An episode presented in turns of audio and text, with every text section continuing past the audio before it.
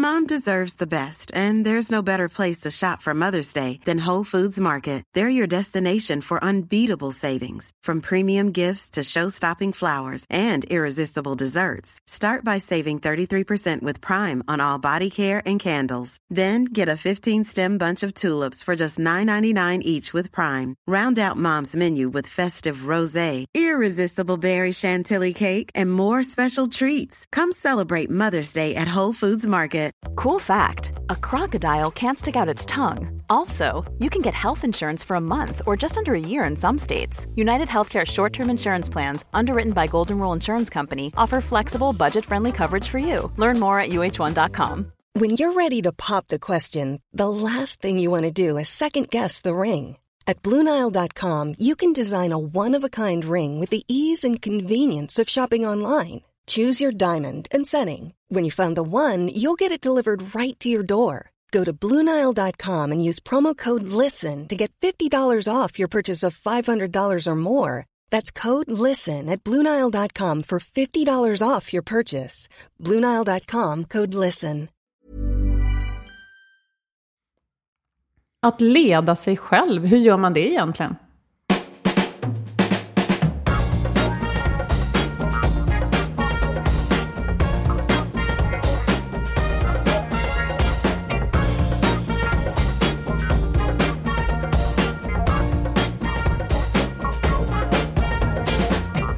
Här är Health for Wealth, en podd om hälsa på jobbet. Vi är Ann-Sofie Forsmark, hälsomanagementkonsult och Boel Stier, copywriter och kommunikatör. Vårt motto är att hälsa och lönsamhet hör ihop om man satsar långsiktigt och, håll och hållbart. Men hur gör man egentligen för att lyckas? Det tar vi reda på i den här podden. Hej och välkomna! Ja, att leda sig själv, det gör vi förstås till viss del hela tiden. Men hur bra är vi egentligen på det och hur bra är vi på arbetsplatsen att skapa förutsättningar för det? Det ska vi prata om idag. Superintressant. Och jag vill passa på att säga att vår samarbetspartner Wellbify pratar också väldigt gärna om självledarskap. Eh, de ser det som nära kopplat till välmående och engagemang. Och det här ingår också i de värden som Wellbify hjälper organisationer att mäta med ett digitalt verktyg som de kallar för Health Analytics. Ja, de gör veckovisa mätningar Ja, precis. Och, och där ställer de frågor då till medarbetarna om sånt som hur man upplever sitt inflytande. Och eh, hur ens engagemang är, arbetsglädje, meningsfullhet, arbetsbelastning, feedback, självledarskap och socialt stöd. Alltså det här är ju superviktiga komponenter att ha på plats på en frisk arbetsplats. Men också där folk alltså mår, ja, mår bra och presterar bra framför allt. Och det här hjälper alltså Wellbify-organisationen med att fånga upp och ta tempen på hur står det till i organisationen.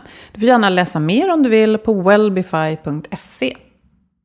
Ja, och nu ska vi välkomna Malin Rapp som vi har försökt få in i podden under en längre tid. Så vi är väldigt glada att du är här. Och eh, eh, du har ju en bakgrund bland annat som professionell extremsportare. Eh, och bland annat kitesurfing som jag förstår. Men också snow kite, säger jag rätt då? Ja. Snowkite, ja precis. Snowkite, ja. Men du har också utbildat dig inom kognitiv neurovetenskap och positiv psykologi. Och idag så jobbar ju du med organisationer och hjälper dem med, med ledarskapsutveckling kan man säga. Mm, precis. Var det en bra beskrivning? Ja, det var jättefint beskrivet. Det här med självledarskap, jag är lite nyfiken på det. För att på ett sätt tycker jag att det låter som något alldeles självklart. Ja, men det är väl klart att vi på något sätt leder oss själva. Varför, varför är det så här hett och varför pratar man om det just nu? Och samtidigt kan jag tänka mig att mm, men alla organisationer ger kanske inte så mycket utrymme åt individen. Är det där någonstans du jobbar, Malin? Ja, precis. Och jag tycker att ni ramade ju in det ganska väl här, just att man, man kollar ju mycket på engagemang och hur liksom vi vet idag att engagemang också är väldigt starkt påverkat hur vi väl också presterar. Och just motivation, det är ju någonting som vi, vi alla jobbar med. Liksom både för att vi själva vill ha motivation och som organisation så ser vi att det är liksom det som leder till, till lönsamhet. Och um, det gamla sättet att jobba med motivation där vi liksom har haft ganska starka ledare och, och yttre stimuli som ska driva oss till att göra olika saker. Att, att det inte riktigt funkar längre när vi ser att världen förändras så pass mycket. Men det är ju intressant. Vi hade Sofie Sagfossen från Handelshögskolan här för ett tag sedan. Hon förklarar ju då skillnaden på yttre och inre motivation. Att Just yttre det är sånt där som, ja men eh, du får ju en lön i slutet av månaden eller Titel, prestige. Ja, eller bara att du har en deadline för, förresten, som du måste hålla. Medan inre motivation, och det var ju Sofie väldigt noga med att framhålla också, att det är ju som ingenting, det är ju ingen egenskap, utan det uppstår ju när vissa så förutsättningar klaffar. Och då kommer det inifrån. Alltså, jag vill och ja, jag känner att jag liksom har en egen inneboende kraft. Är det det som man söker när man vill öka självledarskapet i en organisation? Ja, precis. För man kan ju säga så att, att yttre motivation har ju funkat. Det är ju när vi liksom kan, verkligen precis som du säger, vi kan motivera med så som lön eh, och olika typer av belöningar eller bestraffningar kan också ses som, som en yttre drivkraft. Och, och tidigare så, så hade vi kanske värderingar som individer som gjorde att det motiverade oss. Men värderingar som vi säkert kommer att prata om lite, lite senare förändras ju i takt med att världen förändras och personliga värderingar förändras. Och det gör att, att vi värderar andra saker för att bli motiverade. Och då pratar man idag mycket mer om det som då kallas, som du säger, inre motivation. Och det här är ju lite nyare. Vad, vad är inre motivation? Och som du säger, den inneboende drivkraften. Och då börjar man ju inse att men vi har olika inneboende drivkrafter. Och jag kan inte veta vad du, Boel, har för inneboende drivkrafter. Du måste ha koll på det själv. Och uttrycka det till mig så att jag vet hur jag ska liksom leda dig. Och det är där liksom självledarskapet kommer in. Hur kan du bli mer medveten om dina drivkrafter så att jag kan supporta dig både som kollega och som ledare för att hitta din motivation. Och det är där det blir liksom ett nytt typ av ledarskap som behövs. Vad intressant. Ja, och jag tänker, eh, varför är det här så viktigt just nu? För vi ser att värderingar förändras och vi ser att samhället förändras. Eh, varför är det här viktigt nu, i den tid vi är nu? Ja, alltså det är en jättehärlig, spännande fråga. Och det finns ju såklart liksom fler svar på det. Eh, en aspekt är ju att vi ser att, att världen förändras ganska mycket. Eh, vi ser att det är en, en, även om många förändringar har funnits under lång tid, så ser vi att vi ökar komplexiteten. Vi har en mycket mer snabbare förändringstakt. Tidigare hann vi kanske anpassa oss mer till vissa förändringar, medan nu går de väldigt, väldigt fort. Eh, vi har en, en större osäkerhet idag om hur framtiden kommer se ut. Och vi har liksom flera sanningar som stämmer överens samtidigt i både det stora och det lilla. Och det här gör att det blir svårt för oss att fatta beslut. Det gör att vi inte liksom på samma sätt som tidigare kunde ha femårsplaner som sa exakt hur vi skulle göra. För att jag menar, innan vi ens har kommit genom dörren på arbetsplatsen så har vår dag förändrats. Och för jag fråga dig, alltså vi pratar ju ofta om digitalisering kopplat till förändring. Just Ja. att det går, man kan säga så här, det går väldigt fort att förändra hur man till exempel bara levererar en tjänst Ja. eller produkt. Och då behöver man springa rätt snabbt för att... ehm, men vad är det för... Alltså, du sa någonting om att... eh, eh, nu tappade jag bort det. Att saker och ting händer som eh, motsäger varandra eller någonting sånt. Ja, precis. Att vi har flera sanningar som stämmer överens Ja. samtidigt. Och, alltså till exempel, den här tycker jag visar det ganska tydligt. Om man tittar på, om jag skulle säga till er så här, jag äter hälsosamt. Så skulle ni sitta och fundera på hur jag åt, vad jag åt till frukost. Eh, käkar du LCHF, Ja, men precis. eller? här, LCHF eller raw food eller åt överhuvudtaget. Körde du kanske någon fasta? Det, och det är så här, det är jättesvårt att svara på. För alla har ju belägg. Och det finns liksom en sanning bakom alla de här. Men hade jag frågat dig, mig, liksom, hade du ställt frågan för fem år sedan bara, eller tio år sedan, så hade du direkt tänkt om hon äter tallriksmodellen och känt dig trygg att det är det rätta valet. Men idag har vi inte samma, liksom, vi har inte samma ledstång att kanske hålla oss i när det kommer till hur vi fattar beslut. Och vi lever i den här liksom väldigt så här, ja, men snabbt förändliga, komplexa världen. Och det gör att vi behöver bli tryggare i oss själva, hur vi står igenom det här. När saker förändras, när saker stormas omkring oss och ingen säger exakt vad som är rätt och vad som är fel. Hur kan du bli trygg i din egna kompass? Så att du vet i alla fall vad du ska luta dig mot i dina beslutsfattande och även som organisation. För att Organisationen består ju av individer och vi behöver ett gemensamt förhållningssätt att fatta beslutet ifrån. Så att därav värderingar även, ja men det blir som en, som en ledstång. Jag tänker att, för vi säger att allting förändras. Jag eh, klickade med någonting med någon sociala medier för ett tag sedan. Just att ja, men allting förändras, men vi som människor är ju otroligt tröga rent biologiskt i förändring, alltså evolutionärt. Vi har ju samma behov nu som vi hade för liksom flera hundra år sedan.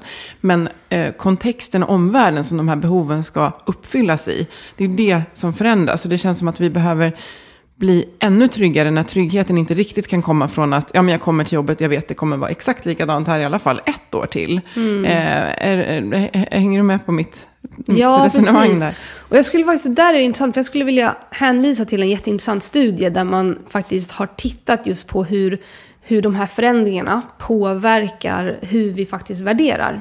Och som i slutändan påverkar väldigt stor procent av hur vi också beter oss gentemot oss själva och varandra.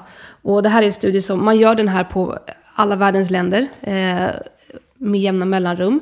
Eh, och det man ser är att, att för varje år så ser vi att just de här grundliga behoven som, som vi kanske tidigare hade fokus på, och då tänker jag de här grundliga externa behoven som så här, mat för dagen, tak, mm. bara ha ett jobb att gå till för att försörja sig, att de tar fler och fler länder, det blir, det blir bättre ställt där.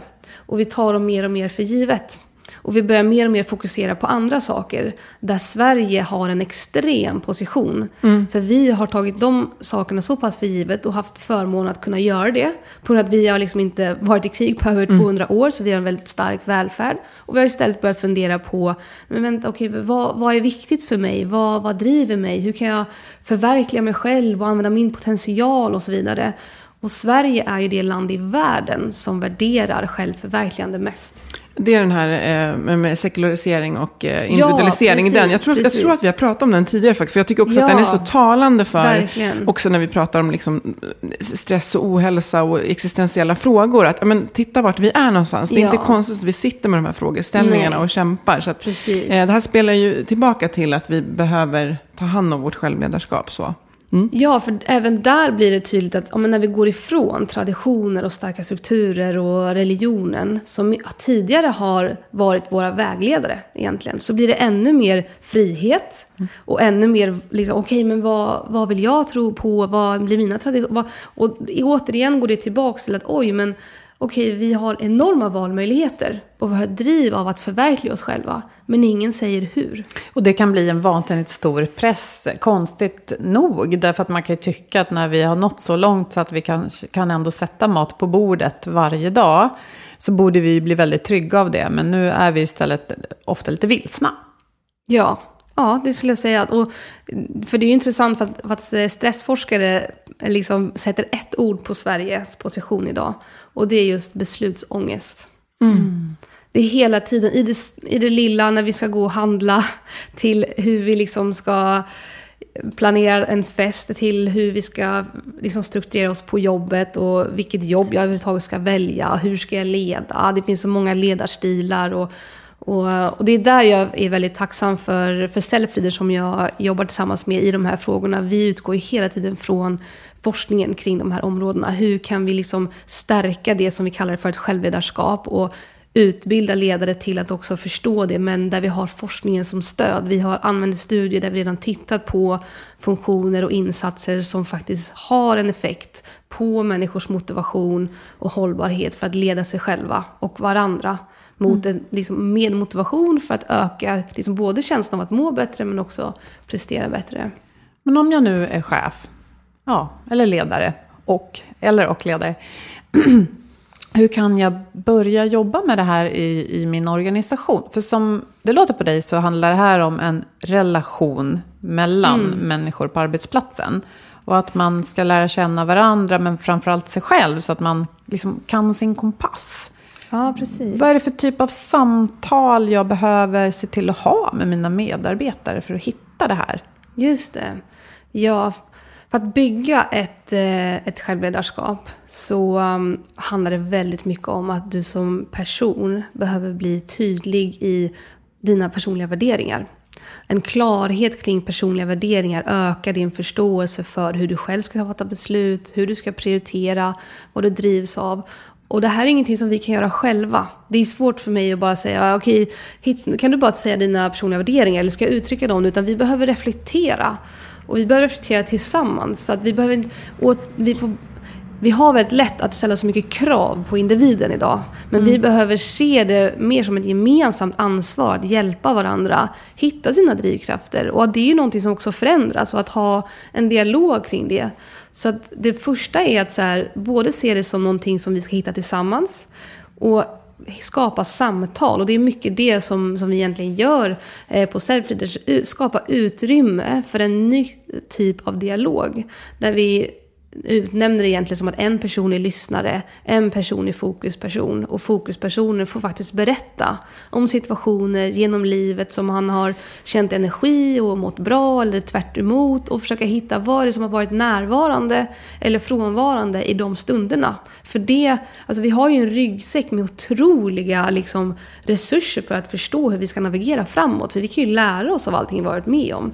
Så då plockar man lärdomar och på det sättet ser man, ja men utveckling, jag har ju alltid mått bra när jag får utvecklas. Gud, det är en jätteviktig värdering. Jag behöver få utmanas mer på mitt jobb och då får jag uttrycka det till en person som, som faktiskt lyssnar så att jag känner mig, mig sedd i det här. Så istället för att börja med att eh, Ja, Malin, vilken typ av roll skulle du vilja ta i företaget i framtiden? Så börjar jag att fråga just om sånt som driver dig och, och, vad du kanske saknar. Och därifrån kan vi hitta en gemensam väg för dig på jobbet också, eller? Ja, jag skulle säga att det är en, en väldigt klok väg att gå. Eh, och det som fascinerar mig idag, det är ju just hur man jobbar med den här frågan generellt i organisationer och som ledare. För när vi tittar på hur generellt sett organisationer jobbar med värderingar så har det väldigt länge varit så att vi vi har ju förstått att värderingar är viktigt för vi liksom befinner oss i det här skiftet där vi förstår att okej, okay, vi har inte lika starka liksom, strukturer och traditioner och vi behöver hitta, på varje arbetsplats behöver vi hitta sitt sätt där vi ska förhålla oss på ett visst sätt gentemot varandra, internt och externt. Och då har man tagit fram värderingar som ett förhållningssätt. Och när vi tittar på framförallt en studie där man liksom undersökte just tusen olika chefer och tittade på hur engagerade är de beroende på hur väl de kan sina organisationsvärderingar. Mm. Jämfört med att inte veta om dem. Och här har man haft en hypotes om att jo, men värderingar bidrar till en, ett engagemang och ett gemensamt förhållningssätt för att driva framåt. Men det intressanta är att oberoende om du visste organisationsvärderingarna eller inte, så hade inte det någon effekt på ditt engagemang eller din motivation. Men okay. vad, hade, vad hade effekten? Ja. ja, precis. Och det har vi lite avslöjat här innan. Mm. Och det är ju just att de i den här studien som hade koll på sina personliga ja. värderingar och hade en klarhet i det, där hade det en enorm effekt. Och det är det som är det intressanta, att där gick engagemanget och motivationen upp väldigt högt. Eh, men extra högt och där vi såg den största effekten, där var ju de som både hade en klarhet i vad är viktigt för mig och vad är viktigt här på den här organisationen och att jag kan koppla an till det. Mm. Så att jag får känna att jag kan uttrycka mig själv och det som är viktigt och samtidigt bidra till det gemensamma förhållningssättet och visionen för organisationen. Och det här har vi, det här har vi pratat om när vi pratade om de här tio nyckelfaktorerna. Vi hade två sådana avsnitt som vi delade upp, fem i varje. Och då pratade vi just om det här att man måste kunna koppla upp sig. Men jag tänker också, om jag tolkar dig rätt där, så är det som att om jag inte, det är inte tydligt för mig vad organisationen är, så kan jag, jag kan lösa det lite själv. Genom att om jag känner mina värderingar så kan jag känna att, jo men jag känner att de de ändå lirar med de som, som pågår på arbetsplatsen i kulturen och dit vi ska. Även om de inte är fullt uttalade. Men är de fullt uttalade och kommunicerade och tydliga, då mm. är det då är det femstjärnigt läge. Liksom. ja, precis. Och det är mycket för organisationens mm. syfte. För att vi kan, även om vi har medarbetare som är jätte eh, liksom, tydliga i sina personliga värderingar så kan vi inte ha att alla springer åt varsitt mm. håll och spretar. Utan som organisation behöver vi ha en gemensam riktning. Och det är därför det är viktigt med organisationsvärderingar. Men däremot behöver du känna en inre driv för hur du vill bidra till dem. Och, för då får vi ett större engagemang. Och, och det vi ser idag som, som är ganska liksom sorgliga siffror, det är ju att idag ser vi att, att omkring 16 procent av Sveriges befolkning klarar av att faktiskt göra den här kopplingen. Vi har bara 16 procent som är engagerade i sitt arbete idag. Och det är liksom ganska så skrämmande siffror av en anledning. Just för att vi också visar på hur mycket potential vi går miste om. Både i välmående men också i utveckling och prestation på många organisationer. Att det finns så mycket som vi inte tar vara på. Och det är just den här, det vi behöver göra är, och som många av de organisationer som vi eh, har börjat jobba med, de har ju verkligen förstått det här och enammat det här. Så det de gör, det är mycket det som du, du nämner Boel, att de, de börjar, både när de får nyanställda men också med de som, som finns i organisationen, att börja med så här, men vad är viktigt för dig? Okej, du behöver, för dig är det viktigt med disciplin, tydlighet och struktur. Okej, här har vi kvalitet som en av våra viktiga värderingar. Hur känner du att genom din liksom, disciplin och struktur så kan du också bidra till vårt behov av att ha kvalitet gentemot våra kunder? Mm. Och, så får du, och då börjar man liksom, för då känner du dig sedd. Mm. Och när du känner dig sedd i dina drivkrafter, då öppnar du också upp. Och det brukar vara en bieffekt liksom, av att jobba med, med personliga värderingar. Det är att när du känner dig sedd, så öppnar du mer upp för organisationens mål, vision och strategi. Och det kan vi se i när vi har varit inne och jobbat i organisationer så mäter vi folk som har gått igenom en, eh, en liksom workshop där man får jobba med en tydlighet kring sina personliga värderingar och de som inte har gjort det. Och så ser vi att de som har gjort det de har också, bieffekten av det är att de får en ökad förståelse för organisationens strategi och vision och mål. Och det är just att vi får aldrig glömma vikten av att vi är alla människor som behöver känna sig sedda. Mm. Och först då vill vi gå in och bidra. Mm. Så viktigt. Ja, mm. och jag tänker på, det här har vi också pratat om tidigare, det, det, är populärt med värdeord och värderingar, alla ska ha dem. Och det är för övrigt väldigt intressant att det här hänger ihop med att vi blir mer och mer sekulariserade. Att någonstans i livet måste vi ha de här. Och mm. Företagen, ja, det kan vara en, en, en bra, liksom, eh, en bra position kan, alltså, i arbetslivet att ha dem. Men jag tänker att ofta är det i form av ett dokument eller man kanske producerar några, skyltar. Här är våra värderingsord och så säger vi att vi jobbar med innovation för det låter ju härligt, det vill väl alla ha. Men så kanske, och här får ju du fylla i det Malin som jobbar med företag kring just sådana saker, att man kanske inte har tänkt igenom vad det egentligen innebär mm. praktiken. Mm. För jag tänker också att man kan ju hamna i så här dilemmasituationer. Mm. Där man tycker att jag skulle vilja ta den här vägen för att vara innovativ. Men då kanske jag måste gå emot något annat som företaget. Alltså en, en, en invand struktur eller sådär. Mm. Mm. Vad säger du om det? Kan det uppstå konflikter här också som som om de löses liksom gör att företaget själv mognar i sina värderingar? Ja, precis. Och det är en jätteviktig fråga, för jag tror att det är det som har varit också missen historiskt sett, när företag sätter upp värderingar, man har ett dokument, så checkar man av och känner nu har vi värderingar. Och så jobbar man inte med dem och man lär sig inte fatta beslut, man förstår inte hur de kan hjälpa en. Och så att den andra liksom vågen av värderingsarbetet, det var ju just att man började fråga det så här, men vad innebär de här värderingarna för dig?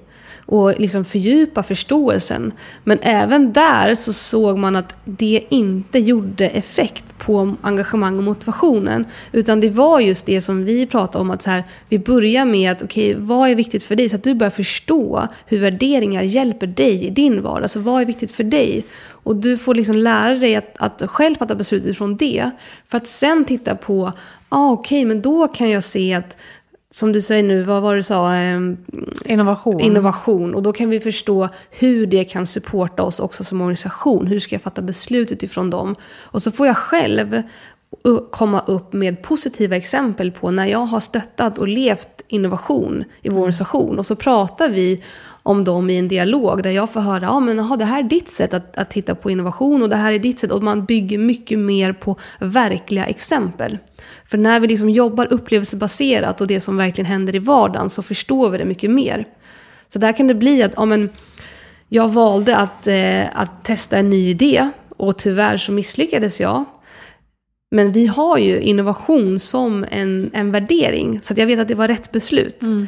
Sen har vi pratat om flera situationer tidigare, att vi inte ska göra samma, samma misstag mer än en eller två gånger. Så mm. där har vi också förstått att innovation innebär att vi kan inte ta hur mycket chanser som helst. Men vi vill ändå uppmuntra att du vågar gå utanför komfortzonen och, och testar mycket idéer och så vidare. Så på det sättet kan vi mycket bättre verkligen aktivera organisationsvärderingar på ett förståeligt sätt. Jag ser, när du beskriver det så jag tänker mycket bilder så jag ser liksom framför mig ett, eh, ja, men ett ganska, en ganska arbetsplats där det kanske inte är, ja det är ganska fritt, det är kanske lite så jag tänker kanske konsultbranschen, men det är för att jag kommer därifrån. Men jag tänker är det svårare eller enklare i olika branscher? Vad har du för erfarenhet där? Vilka, mm, ja, hur, hur ser det ut? Om man tänker så här, vi har så många typer av arbetsplatser. Funkar det här överallt? Jag gissar att svaret är ja, men hur funkar det? Ja, och ja, det är en jätteintressant fråga. För att jag skulle säga så här. När jag tittar på den bredd av organisationer som vi jobbar med idag. Alltså vi är inne i, i banker och musikbolag och ja, men techbolag. Och det är en, en rad liksom, eh, bredd. Och i slutändan är det så att alla organisationer består av individer. Och alla vi individer är människor som har samma behov i slutändan. Så att det finns ingen målgrupp eller bransch som behöver det här mer eller mindre. Sen kan det vara så att vissa organisationer har kommit längre i frågan. Som kan ha olika typer av faktorer av att de kanske är en, en mindre organisation och då är förändringar generellt sett mycket lättare. Eh, I större organisationer är det svårare. Vissa organisationer har en väldigt stark gemensam eh, ledningsgrupp som står bakom det här perspektivet. Och när vi jobbar med organisationer generellt så behöver det alltid komma uppifrån. Alltså ledningen måste vara med på tåget och måste själv ha enammat självledarskapsfrågan och de här perspektiven för att det ska få en effekt hela vägen ut i alla led. Och där ser vi att förändringarna är otroligt mycket snabbare mm. än när vi har en splittring i ledningen och det kanske inte de står bakom den till 100% och framförallt inte lever den. Och det är nog den, det största hindret vi ser till att förändra en organisation och öka engagemang. Det är just det vi kallar för alltså hyckleri. Vi säger det ena, men vi gör det andra. Det är det värsta en medarbetare kan uppleva. Mm. Hör det alla ledare där ute som tänker på ja, att rekrytera och behålla medarbetare till exempel. Du Malin mm. jobbar ju globalt med de här frågorna och reser runt och jobbar med stora bolag. Jag vet att du var i New York nyligen och jobbade med ett jättestort mediebolag och sådär. Så att eh, jag känner att du har en viss tyngd när du säger det här. Mm. Så hör upp ni där ute. Och jag tänkte också, när vi går från det stora så tänkte jag gå till dig personligen. För jag är lite nyfiken på att höra. Du hade ju en extremsportkarriär då inom kitesurfing bland annat. Men sen så hände det något som fick dig att eh, behöva ta tag i, i ditt eget självledarskap. Vad var det som hände då? Ja, ehm Nej, men jag levde under många år som, eh, som professionell eh, extremsportare, framförallt inom eh, kitesurfing och snowkite och wakeboard. Och ehm, eh, under, när jag var i, i Filippinerna med, med svenska landslaget och kraschade eh, under VM och fick en allvarlig hjärnskakning. Och eh, den hjärnskakningen höll mig sjuk under ungefär ett år. Och efter det vilket var mitt tydliga drivkraft var ju att få komma tillbaks på brädan igen. Det var mm. liksom mitt mål. Eh, men läkarna konstaterade att det är inte möjligt. Och eh, det var en otrolig utmaning för mig att gå vidare från det som var så självklart Apropå att vi pratade om drivkraft. Mm. Jag visste vad, vad som var viktigt för mig, vad jag, hur jag ville spendera min tid. Du var bra jag hade på mitt det här. sammanhang, ja, precis. Socia, hela sociala sammanhang. Ja, mm. eh, och hade liksom, var egentligen i, på toppen av min karriär när det här hände. Så det var liksom långt ifrån någonting som jag hade trott skulle hända. Det var ett ganska abrupt slut. Och, um, och då stod jag, då fick jag verkligen känna på den här känslan av att, att ha en mängd valmöjligheter framför dig. Men inte har en aning om vad sjuttsingen ska jag liksom välja, vad är rätt, vad är fel. Samtidigt som jag kände en krav och förväntan av att göra någonting. Men det var, jag var liksom inte riktigt förberedd på det. Um, och då förstår jag så här, är det någonting jag behöver göra nu så är det verkligen hitta ett sätt att leda mig själv från det här. Att inte låta mig själv bli liksom deprimerad och uppgiven och tappa hoppet för, för min egen framtid. För att min liksom satsade karriär är över nu, utan var öppen för det nya. Och det som jag nog fick mest insikter kring, det var ju det här med att, att träna mitt mindset i att hela tiden våga utsätta mig för nya situationer för att lära. Alltså, det handlar ju om att lära om och lära nytt hela tiden. Speciellt i den värld där utvecklingen går så snabbt. Att liksom pusha sig utanför sin comfort zone. Så jag tror att det här var i slutändan det är alltid lätt att säga det här i efterhand, inte när man är i det eller innan, men det kanske var något av det bästa som kunde inträffa.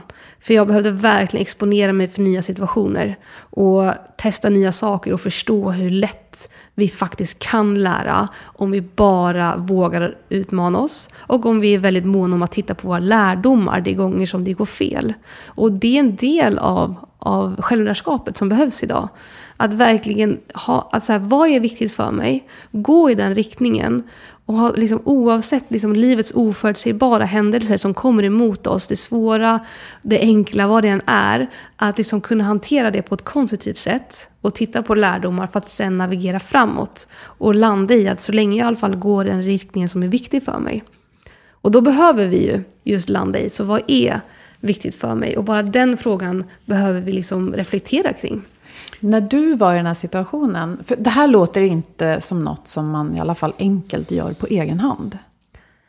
Nej, jag skulle säga att försök inte göra det på egen hand, utan vi behöver få sitta i samtal med varandra, vi behöver öppna upp dialoger, vi behöver också uttrycka och testa Alltså om jag, från min sida så, jag började ju reflektera väldigt mycket av, okej okay, när jag inte stod på brädan, vad var det då jag tyckte var väldigt kul, som drev mig, som var liksom givande för mig?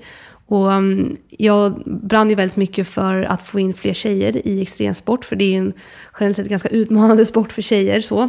Och startade nätverk för att få in fler tjejer. Och jag kommer ihåg i början när jag startade det här nätverket, Surfare tjejer det hette då. Då var vi liksom fyra stycken i början och super, bara, men nu ska vi få igång det här. Och ja, men inom liksom ett till två år så hade vi över tusen aktiva tjejer i det här nätverket och jag, jag, drev kurser och höll tjejläger för att motivera och stärka tjejer och insåg att det var ju en otroligt givande liksom, period för mig också. Att mm. få stärka och att få utbilda och jag höll ju kurser i de här olika sporterna. Mm. Och då förstår jag så här, men utbildning och att stärka andra men det är någonting jag mått väldigt bra Hur kan jag göra mer av det framåt? Mm. Och helt plötsligt blev det som att det finns ju många arenor för mig att helt plötsligt verka i.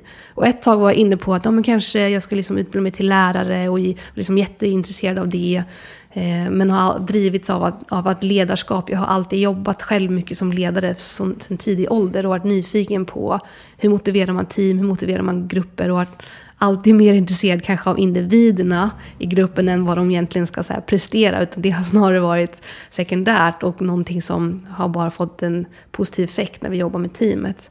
Så att på det sättet så, genom att titta på min historia, kunde jag då också hitta mer tydlighet framåt. Och jobba med sånt du älskade, fast inte i samma sammanhang Precis. som du då hade blivit fråntagen. Ja. Och här måste du ha haft mentorer och, och Eh, ledare av något slag som hjälpte dig att komma fram till det här beslutet.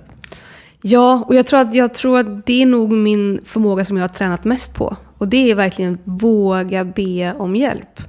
Och vara väldigt nyfiken. Alltså jag bestämde mig tidigt för att bli nyfiken. Och helt plötsligt så, någonting man bestämmer sig för och går man in för det så blir man det. Så att jag mm. frågade runt jättemycket. Jag kommer ihåg när jag började bli bättre. För att det tog, I början av min hjärnskakning så kunde jag, hade jag väldigt svårt att, att vara i sociala sammanhang på grund av olika anledningar. Men så fort jag började bli bättre så, så tittade jag liksom, försökte hitta folk som gjorde mer av det som jag ville göra. Eh, bokade in luncher, fika, hängde med, liksom, tog liksom svans på folk. Och eh, jag var ju väldigt, jag förstod ju också att så här, när jag blickade tillbaka i min historia så förstod jag att en anledning till att jag började med kitesurfing, det var ju, för jag hade hållit på med liksom extrem skidåkning, jag hade hållit på med surfing, med skateboard, och det var väldigt många olika. Men det som hände i kitesurfing var att det var en otrolig kultur och miljö. Där det verkligen var en gemenskap, man fick känna sig oavsett vilken nivå du var på så var det otrolig liksom, inkludering. Och det blev tydligt för mig att så här, jag vill jobba på en arbetsplats där jag känner mig liksom inkluderad, oavsett liksom var du befinner dig så tror folk på dig. Man uppmuntras att, att liksom, för det händer ju också mycket i kitesurf, att man, man utmanar sig, man misslyckas, men folk mm. bara peppade och bara kör igen. Och den känslan var viktig för mig när jag skulle välja arbetsplats. Mm. Och då började jag också titta på, okay, men hur, vilka hur funkar det på de flesta arbetsplatser? Om jag vet lite mer vad jag vill göra nu, men vad är det för kultur på arbetsplatsen? Vilka värderingar har de? Och vad, vad står arbetsplatsen för och organisationen för? Vad är det de bidrar till i sin helhet, i samhället etc. Mm. Som jag också blir inspirerad av. Och där var ju en stor anledning till att jag började på Serpir från början. Det var för att det var en otroligt stark kultur och gemenskap och en uppmuntran till att, att tro på varandras utveckling och potential. Och att liksom, det är okej okay att misslyckas så länge vi fokuserar på lärdomar. Mm. Så uppmuntras vi. Och det är någonting som, som är en drivkraft i mig att hela tiden få gå utanför min comfort zone och, och jobba med ett liksom, växande förhållningssätt till situationer. Jag tänker att du var med om en ganska alltså, omvälvande, alltså minst sagt, och hemsk händelse. Men jag tänker om man lyssnar så finns det ju mycket lärdomar att ta med sig. Att man kanske står inför, antingen att titta efter nytt jobb, eller bara man känner så här, vad, vad gör jag med, alltså så många säger, vad ska jag bli när jag blir stor? Som många av oss inte, ja, beslutsångesten, mm. den svenska.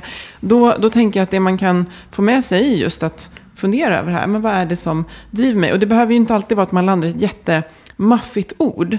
Att det är så här, jag vill innovera, utan snarare så här, jag vill renovera. Nej, men, men, att, men att det kan vara att man liksom börjar reflektera. Men vad känns det, när, är när känns det bra? När känner jag att jag känner mig engagerad och trivs? Och börja, börja där någonstans. Jag tänker om man, om man inte är på en arbetsplats där man känner att det här finns på plats. Och man vet mm. att det behöver komma uppifrån. Mm. Men man ska inte kanske backa från att börja med sig själv. För det var ju där du fick börja. Och sen Precis. tog du hjälp kan man säga. Ja. Så att, skicka med det här att vi behöver ha de här bitarna på plats. Och vi har ju kunskapen inom oss, men vi kan behöva hjälp att få fram det väldigt tydligt. Men...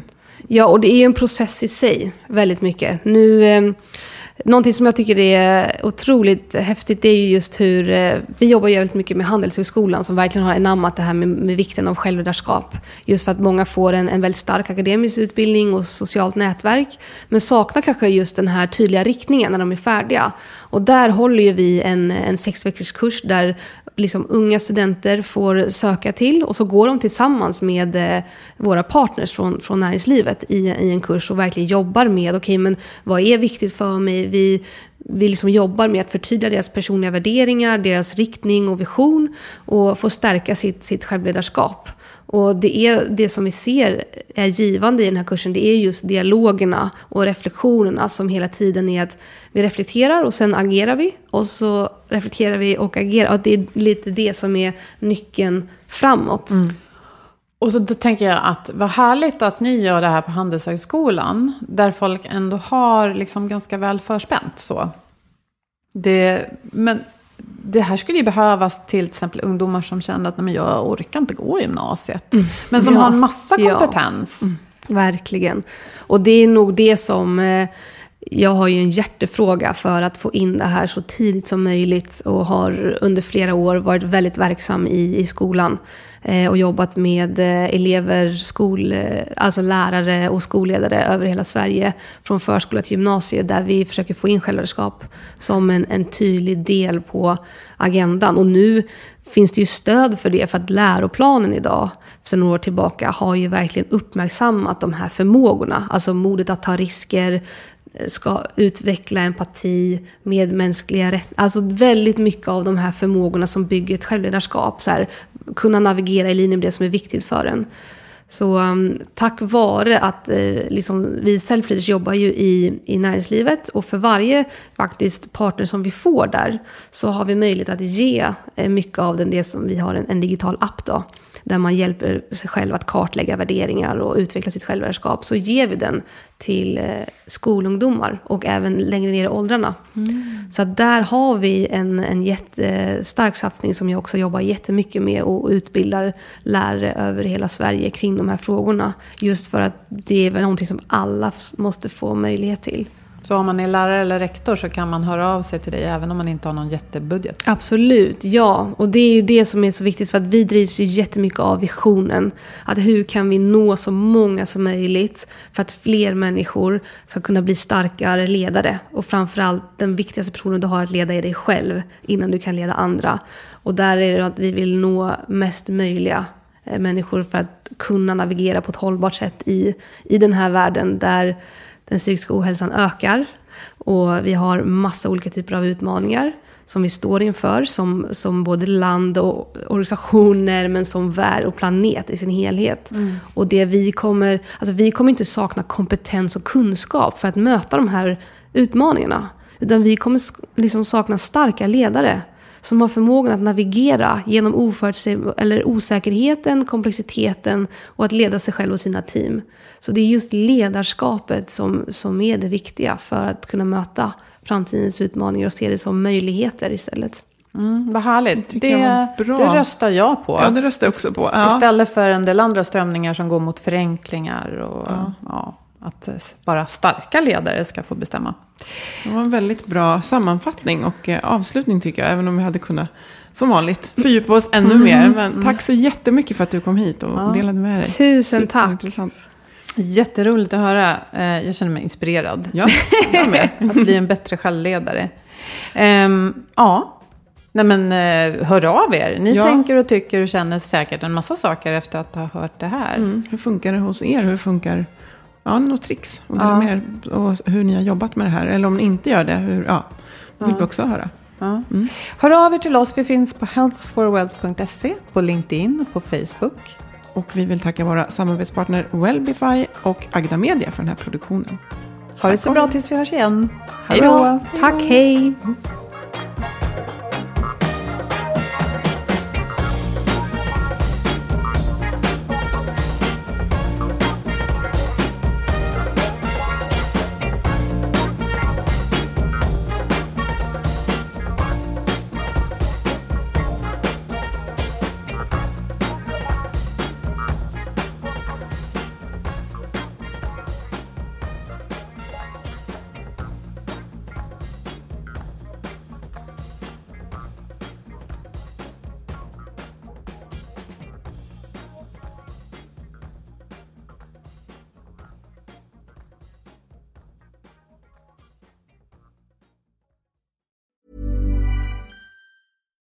Normally, being a little extra can be a bit much, but when it comes to healthcare, it pays to be extra.